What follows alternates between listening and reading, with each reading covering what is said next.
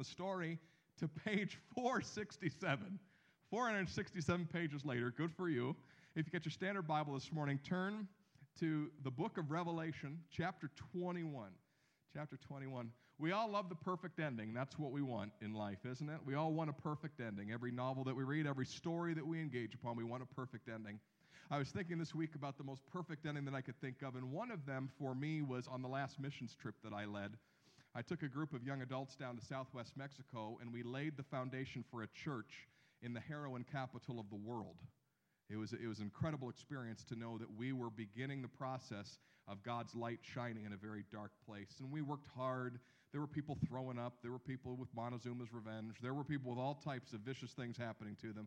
But at the end of the day, we laid a foundation for a church that today we know the pastor and we know all the wonderful things God's doing through those people. And, and the, the work seemed like light and momentary trouble because of what God did.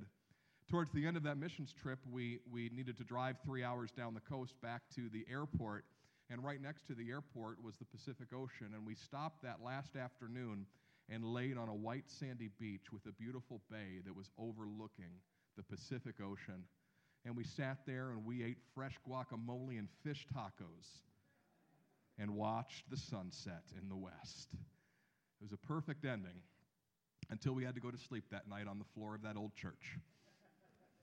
That night, the ladies found out that they would not be sleeping alone, but there were furry creatures that were living with them. There was also somebody who got a cold that night and snored so loud that nobody in his wing got any sleep. So even when you think you have the perfect ending, you don't really have the perfect ending. But today, I get to tell you the story of God's perfect ending for us. And there is no part B with rodents and snoring. There is just part A. And it's beautiful, and it's awesome. The book of Revelation is one of the most misunderstood, or or or or, more, or perhaps I should say, it's one that is often uh, scary to, for folks to read because it fits into a genre called an apocalypse, which in its very name sounds pretty apocalyptic. So uh, it makes people concerned, but I just want to sort of break it down for you today and what you'll be reading this week if you haven't already. The Apostle John, a disciple of Jesus Christ, one of Jesus' best friends at the end of his life, was exiled to the island of Patmos. He was suffering for Jesus, and God gave him a vision of what the church needs to do now and what is to come, the perfect ending to God's story. And the first part of the book of Revelation is to seven churches that John oversaw all over Asia, and it had a moral urgency to it, and you'll read some of that in the story this week, the moral urgency for the church to get their stuff together, because it was important that they had a mission in the world and they didn't want to miss it. A vast portion of the book of Revelation, then, is about God's judgment. God have ha- having had enough of the sin and the darkness and this rule of this age that has left so many things broken. And you read in, in uh, lots of terms, with lots of allusions, with lots of ver- uh, mental pictures, how the end is going to come and how this old earth and this old order is going to pass away. But at the very end of the story, the last chapters of Revelation, we see the ending, the perfect ending. And I want to talk to you about it today, because it's not just a way to wrap up the story, because there is a moral urgency attached to it that all of us needs to take a look at. Let's look at chapter twenty-one of the story, verse one, page four sixty-seven. John said, "Then I saw a new heaven and a new earth. For the first heaven and the first earth had passed away, and there was no longer any sea. I saw the holy city, the new Jerusalem, coming down out of heaven from God, prepared as a bride beautifully dressed for her husband. And I heard a loud voice from the throne saying, 'Look, God's dwelling place is now among the people, and he will dwell with them. They will be his people, and God himself will be with them and their God. He will wipe every tear from their eyes. There will be no more death, or mourning, or crying, or pain, for the old order of things has passed away.' He who was seated on the throne said, 'I'm making everything new.' Then he said, 'Write this down, for these words are trustworthy and true.' He said to me, 'It is done. I am the Alpha and the Omega, the beginning and the end, and to the thirsty I will give water without cost from the spring of the water of life. That's the picture. The picture of a new heaven and a new earth. And John goes on to describe that holy city coming down from God that, that, that is going to be the new dwelling for humanity, a perfect ending for us, beautiful. And once again, it's it, he's, he's, he's, he's using the power of, in this case, the Greek language to try to explain all that he sees, but language is not enough to convey the beauty of what God has in store for us when he makes us a whole new world. That's what God's going to do. That's the perfect ending, a whole new world. And this world, this earth that he's going to make, and this new heaven that he's going to make, it reminds us of Genesis chapter one. In the beginning, God created the heavens and the earth. Well, now he is creating a new heaven and a new earth, and we're going to see that the separation between heaven and earth, it's sort of non-existent. There doesn't seem to be two spheres, but but but the spiritual and the physical seem to, to match up in a way that they never have before in this whole new world. The old earth has passed away, and God has made everything new. Now, this should not surprise us. Paul let us know this back in Romans, that this earth that we're on right now is in bondage to decay. I was sitting with the elders yesterday, and we were talking about everybody's personal physical ailments, and I said, we're all in bondage to decay too. We are all in bondage to decay. We realize that the world is not going to last forever, nor are we going to last forever, but God is going to make something that lasts forever. Because we understand as we look around this world, Christian and non-Christian, we look at this world and we go, something's off. Yes, this world is beautiful, but something about it is broken. Yes, there's a lot to enjoy in this life, but there's also a lot to despise in this life. Yes, we receive and give love, but there's also can be great loneliness. There can be great pleasure, but there can also be great pain. And of course, the, the, the, the end game here is, is this can be a place of life, but ultimately, this earth is a place of death. Does anybody want the present order to remain? No. As much as we can get some enjoyment out of this life, and the Bible says God's given us all things for our enjoyment, we don't want the end of the story to be death.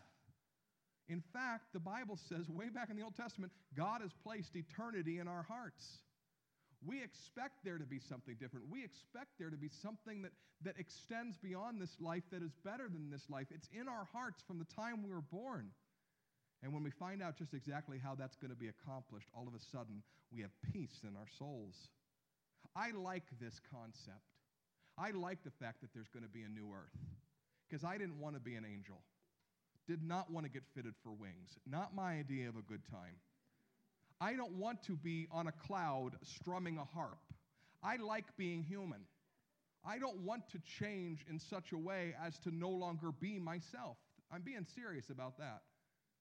God created human beings, and he said they are very good. God's not going to do anything that's going to cause you to cease to be human. When the new earth comes, you are going to become the human that God designed you to be. The broken human, the one in bondage to decay, gone. The resurrected human, remember Jesus was the first resurrected human because he came to earth in human form. First resurrected. Now we get to be resurrected human beings, not in bondage to decay, but on this whole new world that God created us, and we get to enjoy the earth as we were meant to. I don't know if on the new earth the Browns will win the Super Bowl.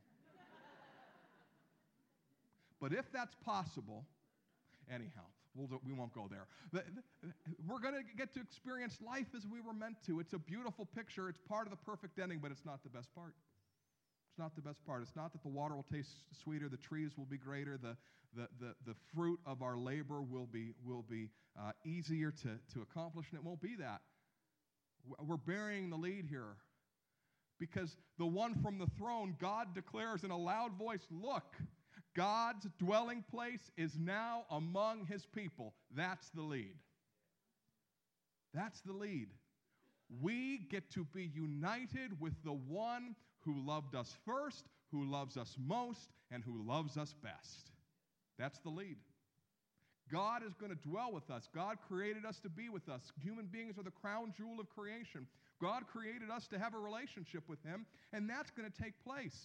You guys see it all the time, don't you? The reun- reunion shows. Mom or dad has been overseas fighting for our country. They put on some catcher gear. Their kid's going to throw out the first pitch at the baseball game. The catcher catches it. They think that it's a team player from their favorite team, but all of a sudden the mask comes off and it's mom or dad. They rush. They meet on the infield. It's beautiful. We have these pictures in our minds of that reunion of love that we're all seeking. Like, it's, it's August, so uh, Christmas advertising should be starting in about a week. And you'll see an advertisement for that kid who comes home from college and they stand in the foyer with mom and dad and the hugs are long and beautiful and the turkey is brown and perfect and everybody's just going to have a great time. That reunion, we love those reunions. We love that time when we get together with the ones who love us most and best. But we must not forget that when we see God, we are going to see the one who loved us first. Before you were a twinkle in your parents' eye, the Lord knew you, thought of you, figured out your D N A pattern. He knew you. He loved you first. He loves you most. Isn't that crazy to even think about? More than your father, mother, sister, brother, the Lord loves you. He loves you, and he loves you best because he loved you so much that he sent his son to make sure that you would not have to miss eternity with him. He paid a great price to bring you into the fold, to be united with him. He loves you best. And when you see God face to face, there will be absolutely no challenging this point. You're going to go, that this is the reuniting that I was made for. And God's going to dwell with us. There's going to be no separation. He's going to be right here with us, as he always meant to be. We saw that picture in Genesis. And God walked in the cool of the day in the garden. Well, the garden's going to be restored, and God is going to be with us. Now, there's more. There's more to this perfect ending because there's going to be no more brokenness. God says from the throne, I'm going to wipe every tear from their eyes. There will be no more death, no more mourning, no more crying, no more pain, for the old order's passed away. The old order ends in death, crying, pain, not the new order. The new earth that God's going to bring, there's going to be nothing like that. I don't like crying. I'm looking forward to never crying again. I don't like pain. I'm looking forward to never being in pain again. I, I, I certainly don't like death. And I look forward to never having to think about it again. That's what God is doing.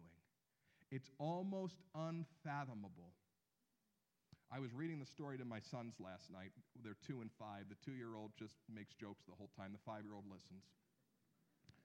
And I was reading this chapter of the story, and, and, and my five-year-old is looking at me. He's like, Dad, Dad, but what if we cut ourselves on the new earth? Will we bleed everywhere? And I'm like, no, you're not going to cut yourself. But what if we do? And I'm like, no, you don't understand. God is going to bring us into perfection. We're not, there's going to be no pain. You, you will not cut yourself. Yes, but what if we do? I was getting nowhere fast. I'm like, let's pray and close this thing. So, dear Lord Jesus, bless Cameron and Landon. You know, we just had to, we had to get past this. But isn't it almost unfathomable? Because everything we've experienced our whole lives is like pain, death. We, like our kids will be able to, cr- well, they won't be kids, I imagine, but our kids will be able to crawl at the very top of the jungle gym. And you'll be like, yeah, go ahead and fall. You know, you won't even care. You'll be all good. You grandparents know what I'm talking about. Your grandkids do anything. You're like, oh, you know. No more pain, no more tears, no more crying. We'll be able to work. We'll have things to do just like they did in the garden, but it's not going to like break immediately. I remember years ago, I looked at Gina. We had finally got a date night, and I, I said, you know what, just give me twenty minutes. I'm going to fix this toilet that's running. Never try to fix a toilet right before you go on a date, by the way. Two hours later, the toilet wasn't fixed, and my relationship with my wife was broken. You won't toil like that anymore. Those home projects, they're going to go well. The work that you do is going to be blessed. The curse is going to be lifted. Isn't it almost unfathomable that what you put your mind to is going to go well? Almost unfathomable. But God says we have work to do, that we're going to rule and reign with him. It's, it's, no, it's no accident that he spun out galaxies. He's going to have a lot of people to give work to do. We're going to get to create with him because God's a creative God. Isn't that cool? That's the new earth. That's, that's the new reality. Almost unfathomable. I think that's why then God looks at John's like, John, John, write this down. He stops in verse five. Did you see it? John, write this down. This is trustworthy and true. Because I think John was like, but what if we cut ourselves in heaven? Will I bleed everywhere? John could not take it in at this moment. It was too much. It was too much. To, so, so, so God has to stop his description of heaven to be like, John, write it down. This is why I'm giving you this vision. John's like, oh, whoops, sorry. Yeah, let me get this down. How, how is all this possible? What makes this possible? Well, that's why Jesus says from the throne, John, I want you to know it's done. It's done. It reminds us of Jesus' words on the cross where he says, it is finished. You see, Jesus has already purchased our eternity for God. The minute he died and rose again, he purchased this ending. So when he looks at John and says, it is done, he says that in the perfect active indicative. Those of you who love grammar, that means it's already happened. This eternity is purchased. This is not a maybe. This is a will be. This perfect ending is a will be. It was purchased with his blood. In fact, at the beginning of the book of Revelation, you see the people in, in, in heaven crying out, who, who is worthy to set about this, this chain of events by which the old order, it passes away and the new earth comes? Who is worthy? And, and you find out that the only one who is worthy is the Lamb who was slain. The Passover lamb. The, I mean, if, if you read the whole story, don't you get all these allusions now? The Passover lamb who was slain, the blood, his blood that covers the sins of the world. Only he's able to bring about this ending, and his return is what is going to bring about this new heaven and this new earth. And it's done. This future for humanity has been purchased. He says that the tree of life is now bearing twelve crops of fruit in chapter twenty-two. The tree of life that they were barred from in the garden once they decided to walk away from God, the tree of eternal life, it, it, it's bearing twelve cro- crops of fruit. It, it, it bears fruit every month. The picture that John gives us is eternal life is it's full and it's free and it's, and it's, it's everything that we could have hoped for. So God's already accomplished it. And when you see that tree of life resurface in chapter twenty-two, you go, yeah, there was a tree of life in the garden. That's cool. That's cool. I see that picture that God's trying to paint, that, that we get to live eternally. I don't understand it, but I see it.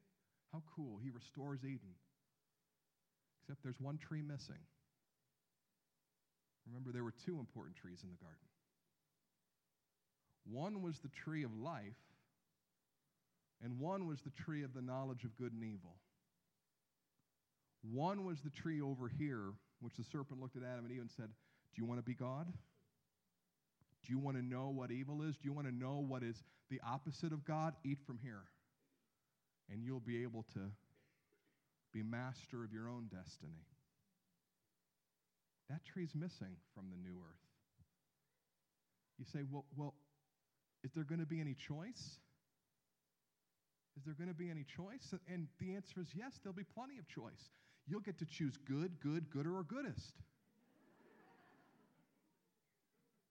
The possibility for evil will not exist because the day you knelt at the foot of the cross is the day you chose the tree of life over the tree of the knowledge of good and evil. See, it's done in your life already. When you give your life to Christ, you say, I renounce my own self-destiny. I want to walk towards a God who I know loves me, who is love, joy, peace, patience, kindness, goodness, faithfulness, gentleness, and self-control. I want to walk towards God for now and for eternity. I renounce ownership of my own life in eternity. I want what he has for me. When you kneel at the foot of the cross by the grace of Jesus Christ, you choose the tree of eternal life in that instant. In that instant. But the truth is, the story's going to end as it began. Because we all know that there are still people in this age who are choosing to walk away from the God who loves them first, most, and best.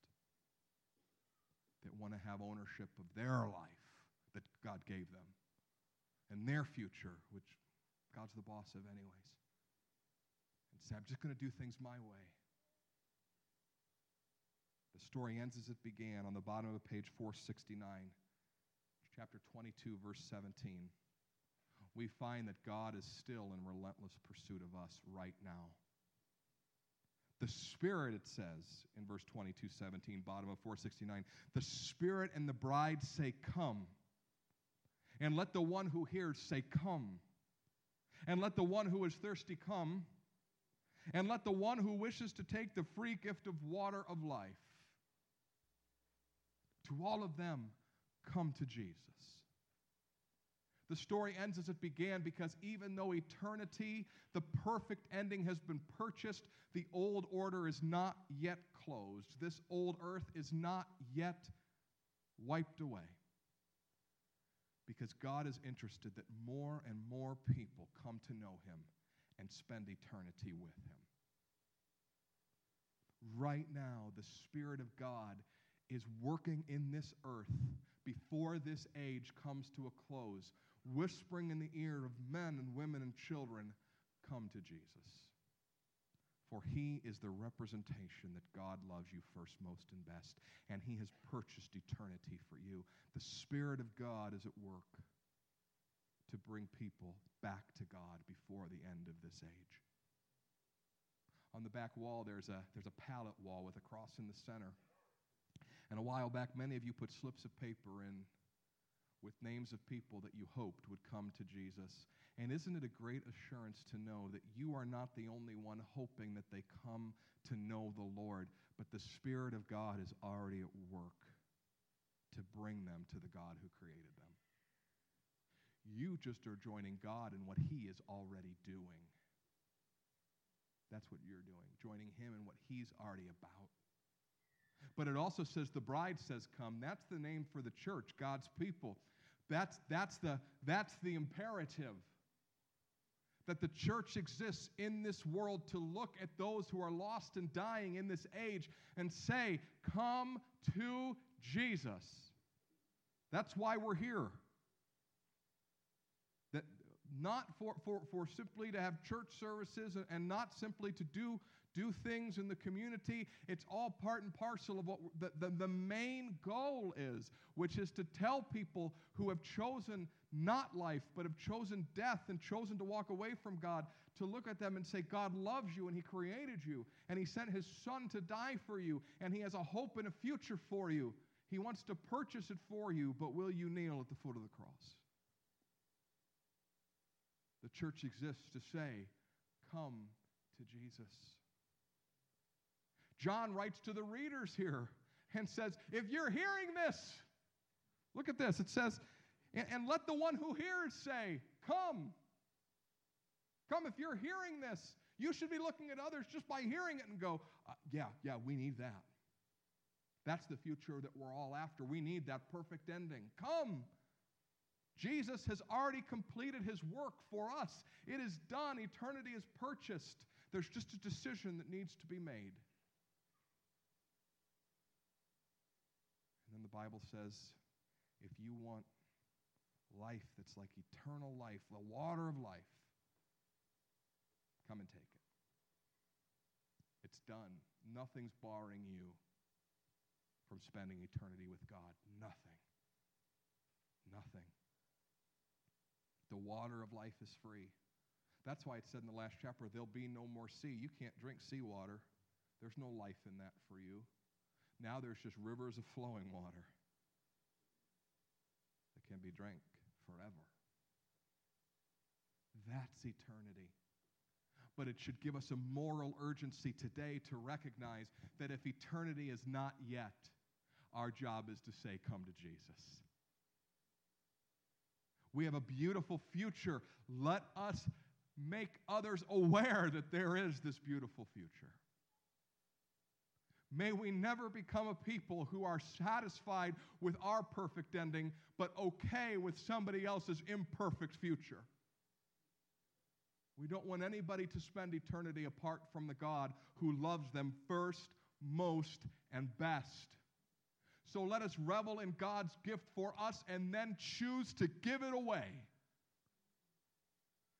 for that is why God called us in the first place. He is a good God, and he loves us very much. And he is not willing that any should perish, but all should come to repentance and spend eternity with him. Let us, as his church, his bride, not be willing in the same way that any should perish. Let us make sure that this is the ending that we make available to any we meet, because it's free. God's already purchased it, and it is done. The one true God created human beings to be his prized possession. And though they walked away from him, he pursued them. He demonstrated his love for them in this, that while they were still sinners, Christ died for them. By his death and resurrection, he defeated sin and death and purchased eternal life for them. And one day that Jesus will return, so that we can spend eternity with the one who loves us first, most, and best. The end. Let's pray.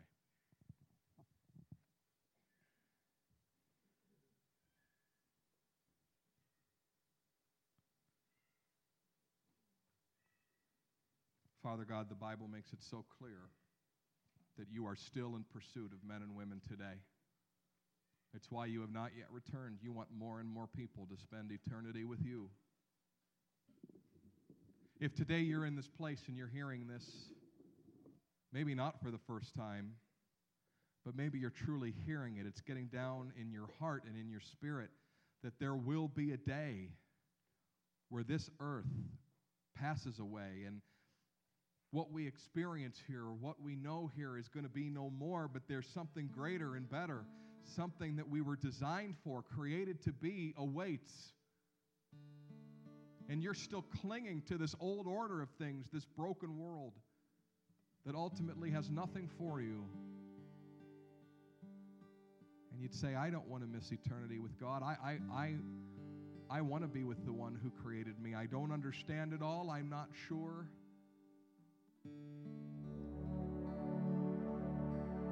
I'm not sure what I'm to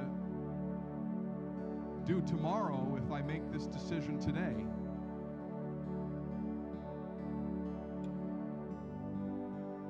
But if you're here right now and you say, I, I've heard the words and I believe that Jesus did this for me. I believe it's done, and all I have to do is turn back to the God who created me. Turn my life back over to the one who loved me first, most, and best. That's it.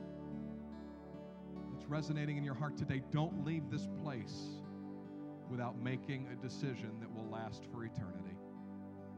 Don't leave this place wondering what's going to happen to you on that day. You don't need to. The Lord Jesus has made a way for you to be with God for eternity. And you don't need to fear for your future. If today you have heard these words and you want to receive this free gift of life, all you have to do is come. Come to the foot of the cross. It's figurative, but it's literal. To say, Jesus, I accept what you did on my behalf. I don't want to stand before God saying I'm a good person. I want to stand before God saying, I know your son, and he's made a way for me to spend eternity with you. If that's you today, and you want this to be the day that you choose the tree of life, that you choose Jesus, that you choose the one who created you, I would just have you lift one hand to God and say, God, that's me today. I want to receive. I want to receive. I want to receive. I want to spend eternity with you. I don't want it to be in doubt.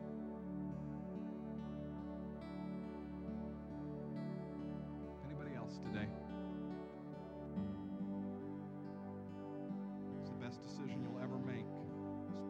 Life with the Lord Jesus is worth it. And as we've talked about today, spending eternity with him is going to be even better.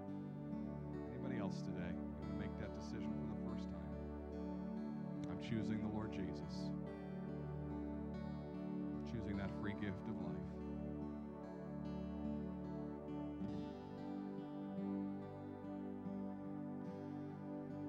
Father God, I pray for those gathered here. They're hearing your voice today, and I thank you for that. I pray in this moment that as we pray, they would feel a sense of your Spirit and your grace flooding into their life.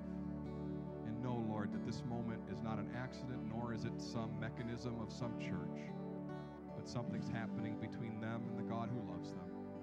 Would everybody in this place who either one knows the Lord Jesus as their Lord and Savior, or today is praying for the first time in this place to receive that free gift of eternal life, would you repeat after me?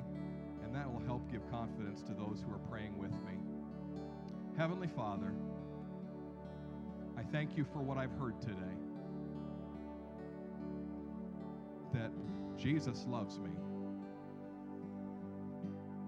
that you have a plan for me, a perfect ending, and I look forward to it. From today on, I want to serve you, God. I choose you. I choose life. Forgive me for all of my sins. Make me new. And use me, Lord, for all the good things you're doing on this earth. I'll serve you all my days and look forward to meeting you face to face. In Jesus' name I pray. Amen. Amen. If you prayed that prayer today for the very first time, or maybe you prayed it, you know, three times with me already, but you're like, what do I do next in this walk of faith? Right up here I have a little book. It's called Living in Christ. It just takes you through the book of John. It just talks to you about the decision that you've just made. Some of our church leaders, they're going to be up here. They're called elders right after church. They'll have this. If you have any questions about what to do next, they'll answer them. If you don't, get a book. They'll say, God bless you. Enjoy the picnic, all right? But please come and get one of these if you prayed this prayer today, because we are so excited that God's been touching your heart and speaking to you. As we've talked about this entire service today, we have brought to a conclusion the story. And we heard testimonies from the children this morning, but we haven't yet heard any testimonies from the ones in this room. And so before we close today, we're going to get to read some of those testimonies in this place of what God's been doing, what God has said, what God has revealed in the last thirty-one weeks to some of the people that you go to church with. And once we've seen those testimonies and seen all the good things that God's done, we're going to invite you to stand to your feet after that. And we're just going to praise God for his goodness, his love, his mercy, and the fact that his story is our story. And we get to spend eternity with him. Let's read those testimonies this morning of what God has done in the lives of his people.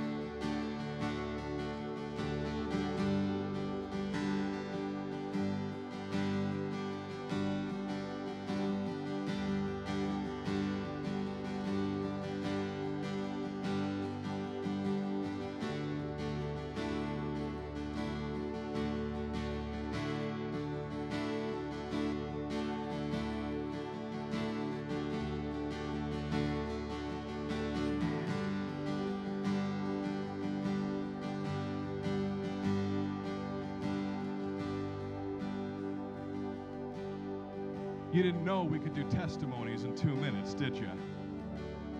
Isn't it awesome what God has done in our midst? Isn't He a good God?